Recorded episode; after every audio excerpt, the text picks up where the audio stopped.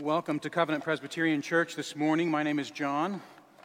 I'm grateful that you are here, and uh, good morning uh, as well to those who are joining us by uh, live stream. Uh, you uh, are missed, and you are uh, remembered. Good morning to you as well. And good morning, little theologians. I'm about to preach to you. I'm glad that you are here as well. I want you, as you listen to this sermon, to draw for me a picture of a recipe. I don't know if you like to cook. I don't like to cook. But maybe you do. You can either write a recipe or you can draw a picture of a recipe, but the recipe is for glue. Everyone likes to eat glue, right? Just so that's, that's what I'd like for you to do for me, little theologians. Draw for me a, uh, a picture of a recipe for uh, glue. There's some uh, stickiness in this passage. God, when He uh, converts us, when He draws us to Himself, He actually sticks us to one another. Uh, there's a, a, couple of passages in Scripture uh, about the stickiness of glue. And so you'll see a word here uh, that is a word that's translated as joined, joined together. But there are other places in the Bible where glue can be found. Isn't that funny? So, good morning and welcome to you, little theologians. So, our passage this morning is from Ephesians chapter 2, verses 19 through 22. What we've been doing these uh, past uh, few Sundays is we've been looking at passages that highlight the four values of our church. And we began with our value of worship, and then our value of outreach, our value of discipleship, and this morning, our value of a covenant life. Uh, this is a value uh, that makes claims about how we live together as a church that belongs to God our Father. So, this is Ephesians uh, chapter 2, verses 19 through 22.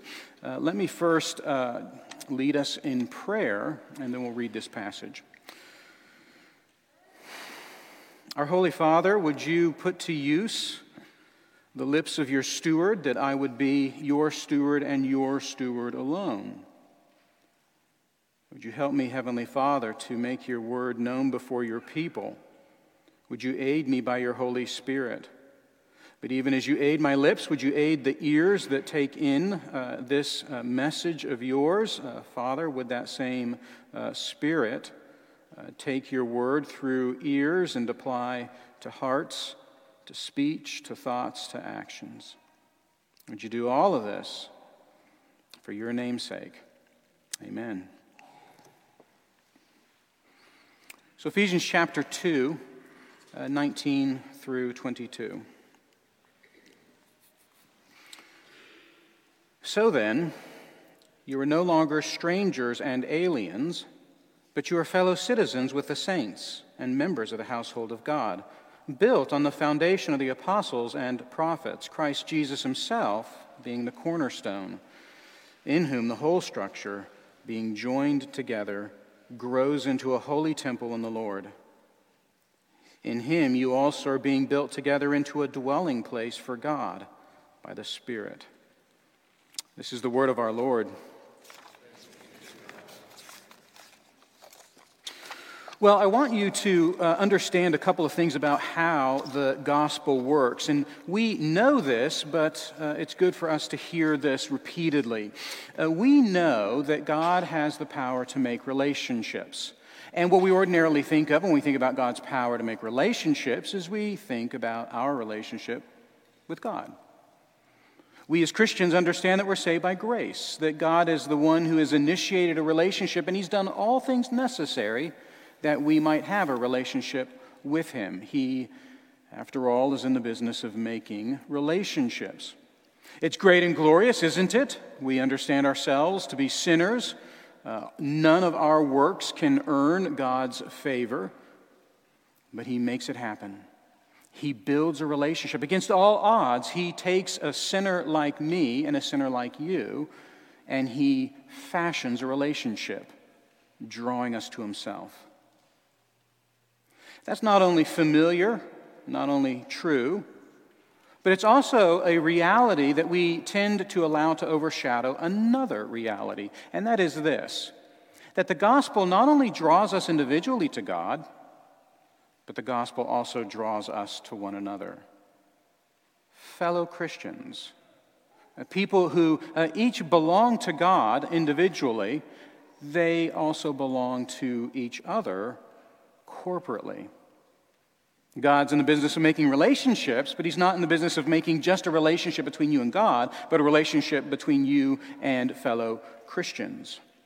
And His power to do this is through the covenant of grace. Is that a word that is unfamiliar to you apart from the word on your bulletin or the word on the sign along East Brainerd? We believe that God brings us into relationship with Himself and into relationship with others through the covenant of grace. God not only created Adam and Eve, God entered into a relationship with Adam and Eve, and this we call the covenant of works. God uh, gave to Adam uh, all of the uh, trees minus one. You may eat the fruit of all of them, but not of this one. So God enters into a relationship with Adam, but that relationship, it has structure. There are rules to that relationship. Adam, after all, is a creature and not the creator. And we know that Adam did not uh, keep the covenant obligations of that relationship. Adam actually broke the covenant of works that God made with him. But God, He actually makes another covenant. And that covenant is the name covenant that is on the sign of our church. That is the covenant of grace. You see, Adam and Eve were sinners. Adam and Eve broke the covenant of works, and they deserve the punishment for breaking that covenant, which God told Adam in advance that Adam would die. And not just Adam and Eve, but Adam as a representative of all humankind represents us, so that everyone today is born under the dark shadow of that covenant of works, a covenant that has been broken and a covenant which will surely result in curse, punishment. But God makes a covenant of grace.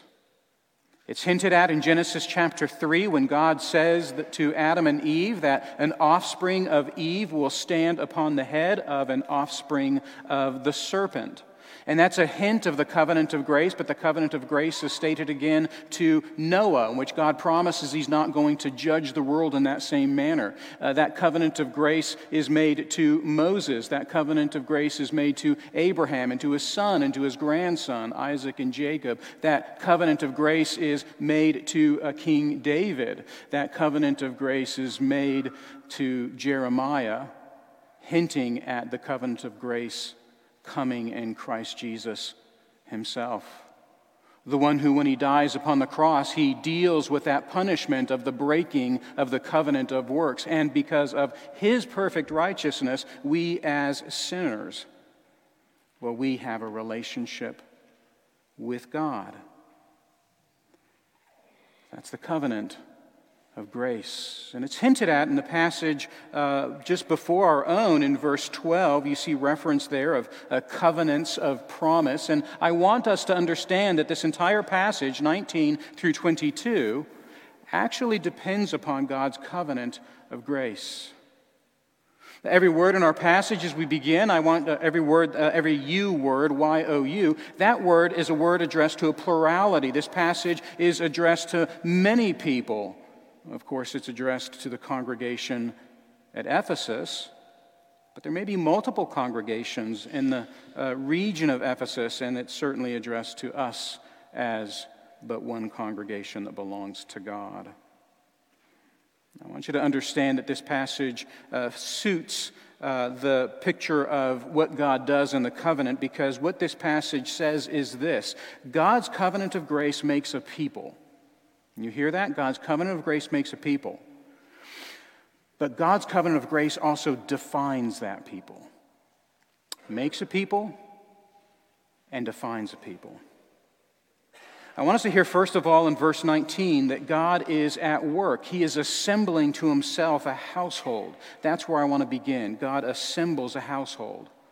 But God not only assembles a household, He actually builds a foundation. He builds a foundation. And then finally, God occupies a temple. All three of these things happen because of the covenant of grace. But let's begin with verse 19 God assembling a household. I hope you understand that every uh, church has relationship issues. It may not be the best place to begin a sermon, but the church at Ephesus was like all churches. There were relationship issues in that church, and for Ephesus, there were a few that were particularly poignant. One is the relationship between Jews and Gentiles. Paul talks a lot about this in Ephesians. There's a ethnic division in the church at Ephesus. The Jews and the Gentiles have to learn how to live together in the church.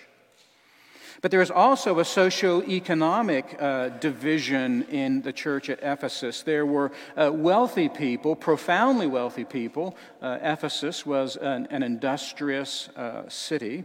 But there were also a lot of slaves in Ephesus. They were very poor people.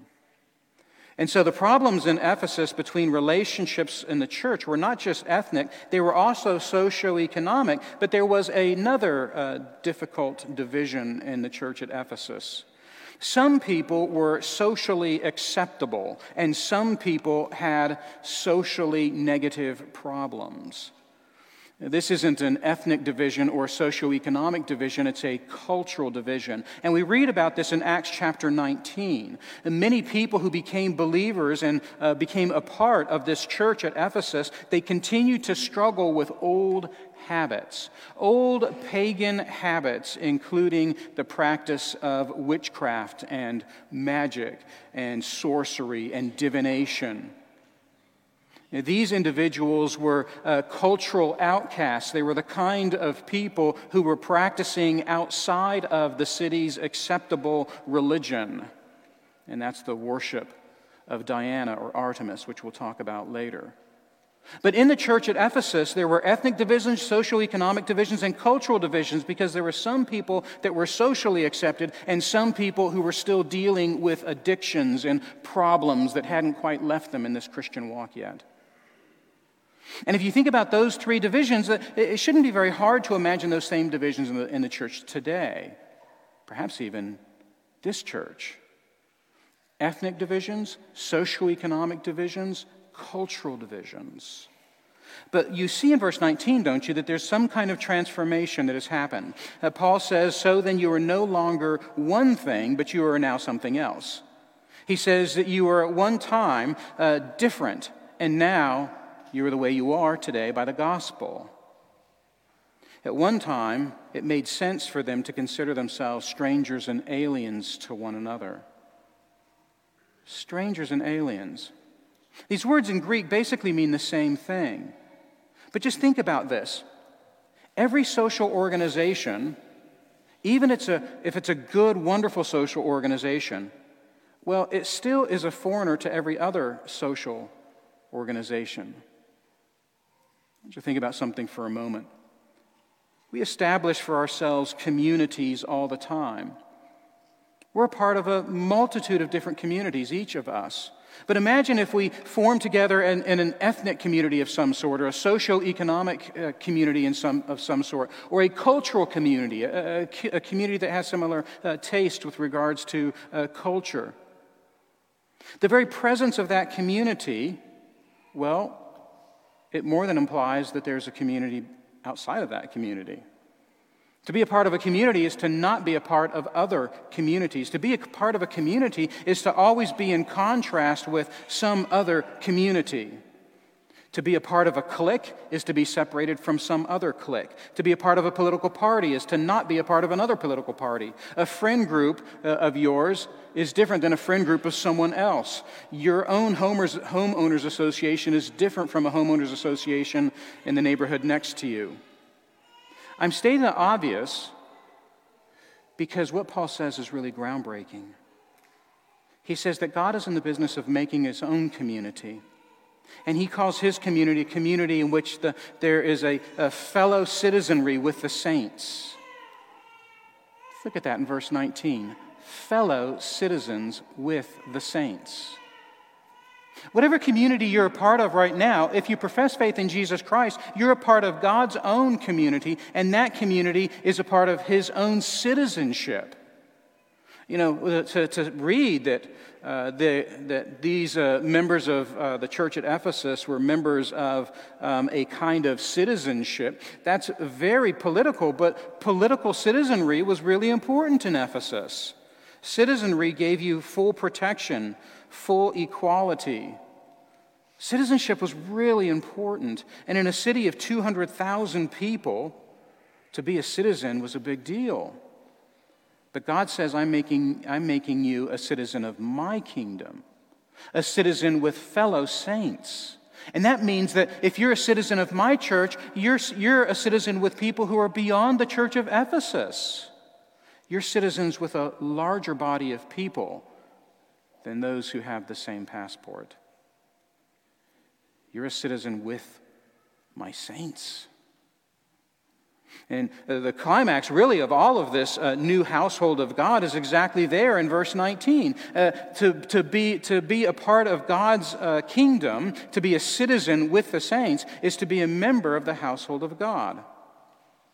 Now, in Ephesus, a household uh, was broader than a family. A household would usually include uh, multiple families together, it was cross ethnic cross socioeconomic, cross cultural.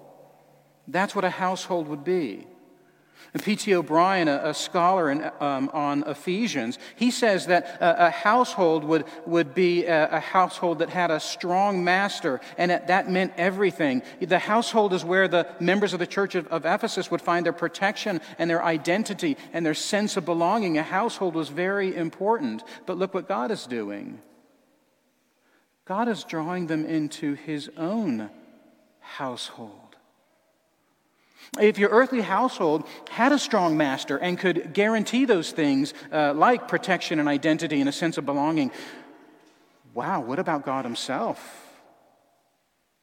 You see, the covenant of grace, it draws us into union with Jesus, and we talk about that a lot. That's important. But God's covenant of grace, according to verse 19, also draws us into union with each other members of God's own household. All of our old social allegiances, our, our communities that we think are so important to us, our ethnic, our socioeconomic, our cultural communities, they exist. They're there. But they no longer define us.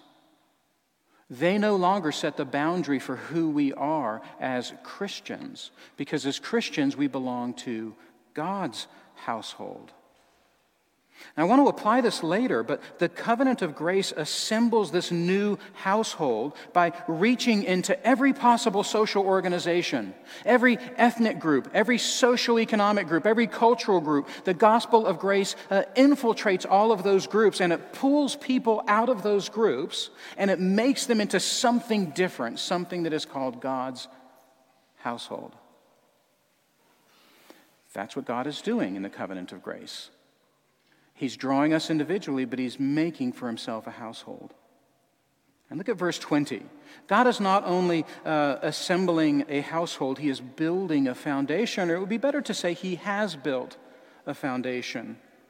Now, this is not terribly odd. I mean, think of any social organization. Any social organization can speak about themselves as having a, a, kind of foundation. Every social organization has rules, obligations, expectations. If you're a part of the club, then you're going to act a certain way, you're going to do certain things, hold certain opinions. Every social organization is like this. Uh, if you're a part of a, a, gardening club and your friend is a part of a remote, air, uh, a remote uh, control airplane club, those two clubs, they have separate rules. Don't bring your airplane to the gardening club, right? And the obligations that you have to meet before Costco, uh, those, that same contract doesn't apply to Sam's Club. Every organization can talk this way about having a kind of uh, a foundation or set of obligations. You know all of those expectations for your ethnic community, your socioeconomic community, and your cultural community. A household would be just like that. It would have these certain expectations. Folks in Ephesus would know that some households would be marked by a very wealthy master, but some households wouldn't have a wealthy master. Uh, they would have a poor, uh, socially insignificant master. Those in Ephesus, they understood that some households were really, really large, and some households are really small. Some households would be a pretty uh, young nouveau riche uh, uh, households, but, but some of those households, they would be historic. They would, they, would, uh, they would claim antiquity. It mattered the foundation and expectations of your household. But it matters to God as well. Look how God describes in verse 20 his own household. His household is on a foundation. Notice that God is the one who builds this foundation. That God the Father has planned the story of redemption. He has a will, He has a purpose. Uh, this will and purpose existed even before the foundations of the world. And so He builds this foundation for His household. And He doesn't build His household on a whim, does He? He first makes a foundation for his household. And there's two things that should stand out to us in verse 20 about this foundation. The first is that everything about this foundation of God's household points to Jesus. Jesus Christ himself being the cornerstone. All of the promises of the covenant of grace, the very uh, central thrust of the proclamation of the gospel, all of that is fulfilled in Jesus Christ and Jesus Christ alone.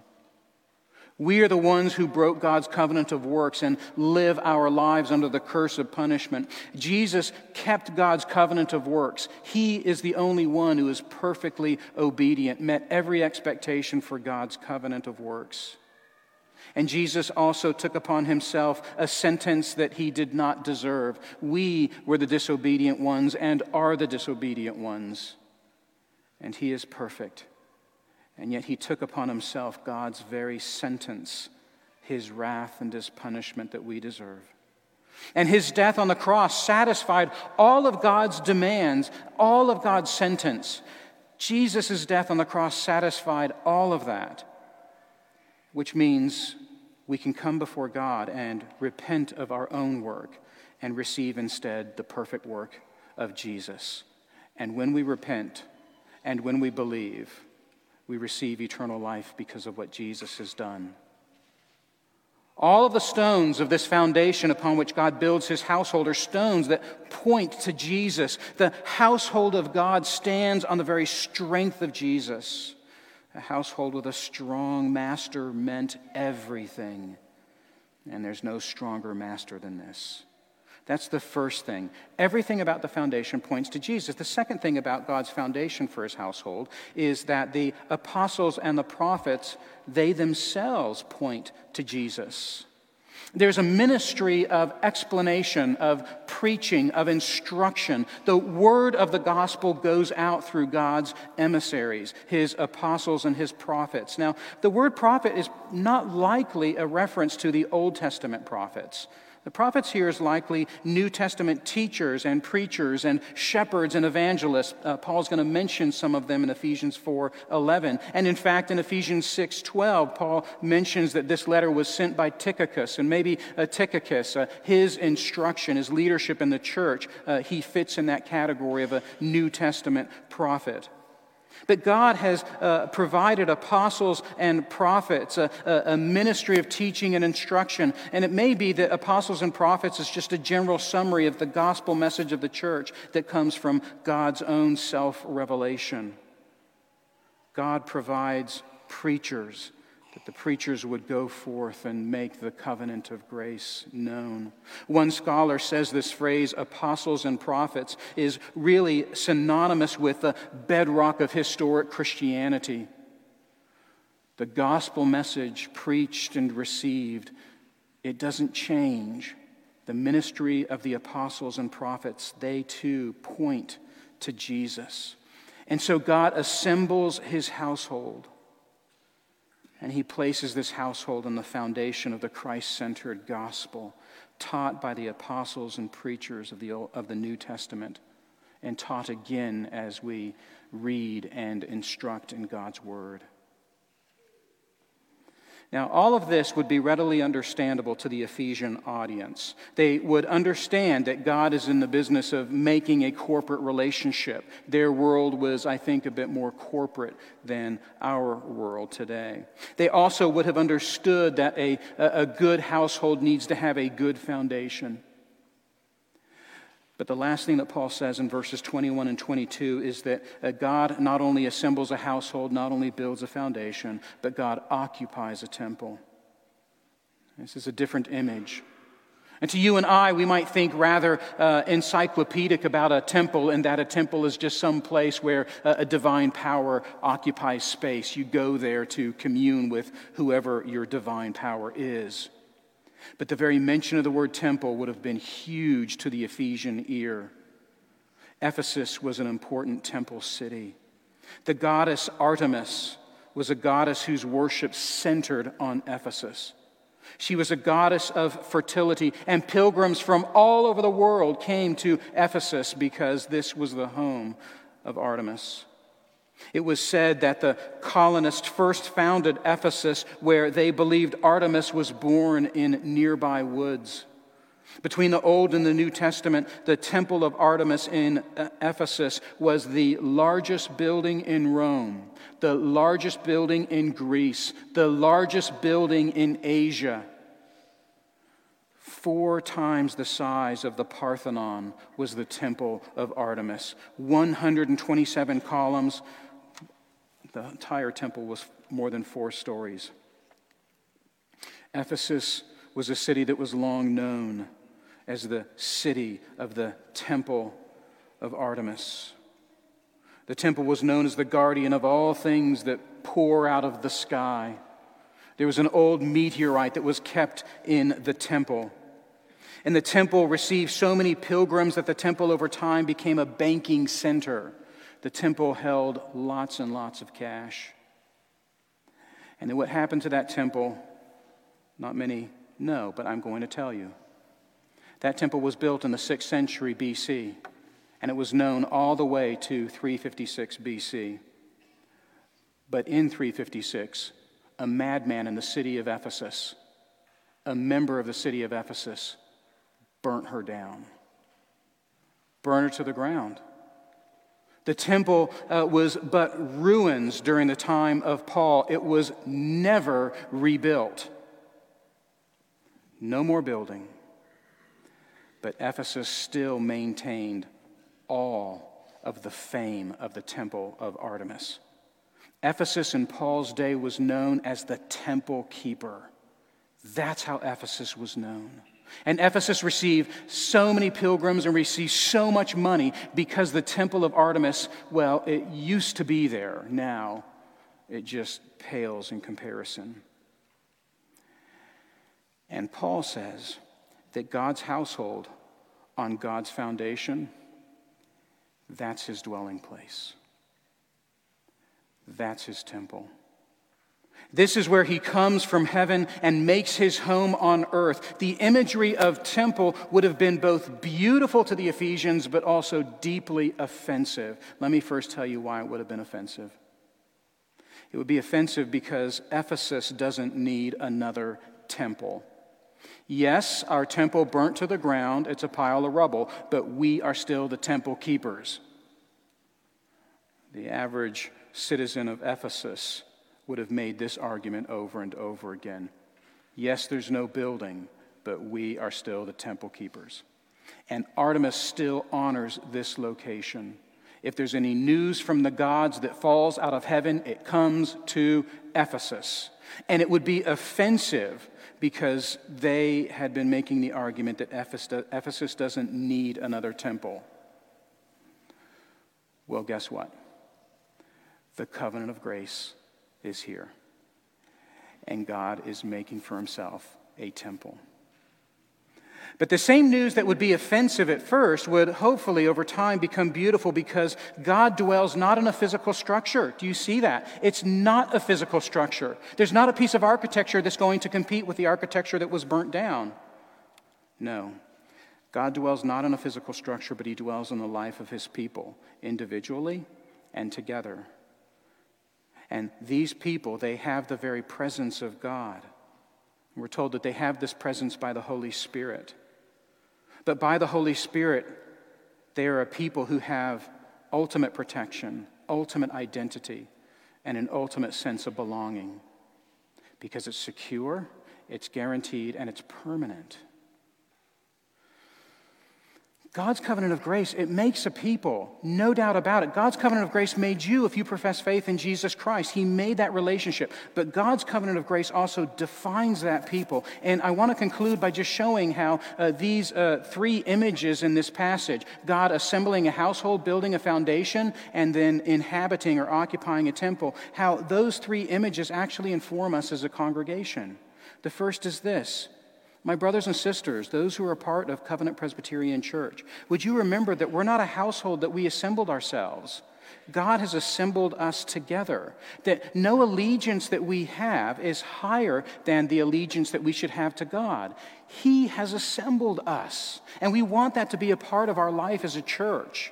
Uh, we don't want there to be uh, distance or reserved, uh, reservedness between one another. We want to be close. We want to have tight relationships. We're assembled, after all, by God Himself. At the same time, we don't want to boast about our other uh, communities that we, we belong to our political affiliations, our, our, our, cultural affiliations, our tastes and opinions. Yes, we have those, and we, and we do have communities outside the life of this church, but there is no allegiance higher than the allegiance that we have to this community because God has assembled it. It's what the covenant of grace does. Uh, secondly, he's, he's assembled us as a household, and that has meaning, but he's also built us on a foundation. We actually don't get to set the parameters for this community together. God does. Everything that we do as a community, we need to find rationale for that in God's Word. The, the words and the teaching of the apostles and the prophets, it ought to color everything that we do because we're not our own household. God has the right to tell us how to behave and how to function because we're built not on our foundation, we're built on His foundation. And the third, I think, application is this that together we really are His temple. We first and foremost think about ourselves individually, but we are actually closest to God when we're in the community of the saints. This is why we're not to neglect being together. Our, our, our, worship is important because we do that corporately, but so too is our sanctification, our discipleship. We grow best together, sinning and repenting, uh, coming closer and closer together, studying God's word doing it by fits and starts, slowly, uh, bringing to one another vulnerability as we slowly grow and mature and we cast off those old patterns of our life and as we put on the patterns of grace for our life. We actually do all of that, as awkward as this sounds, really close together. We together are his temple.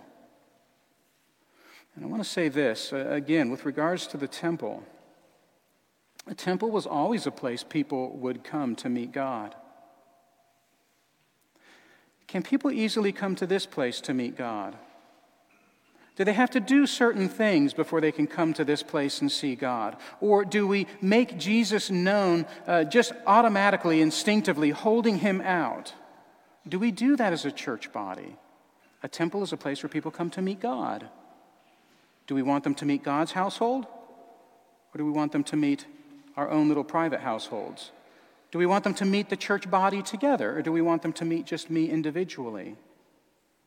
Others come close to God through the ordinary practices of this household, guided by God's scripture. When people come, do they see us or do they see God? God's covenant of grace makes a people, no doubt about it. But I want us to remember this morning that God's covenant of grace defines that people, and it ought to mark how we live our lives. Well, let's pray that God would more and more uh, show us how to make the covenant of grace known in our life together as a people. Would you join me in prayer?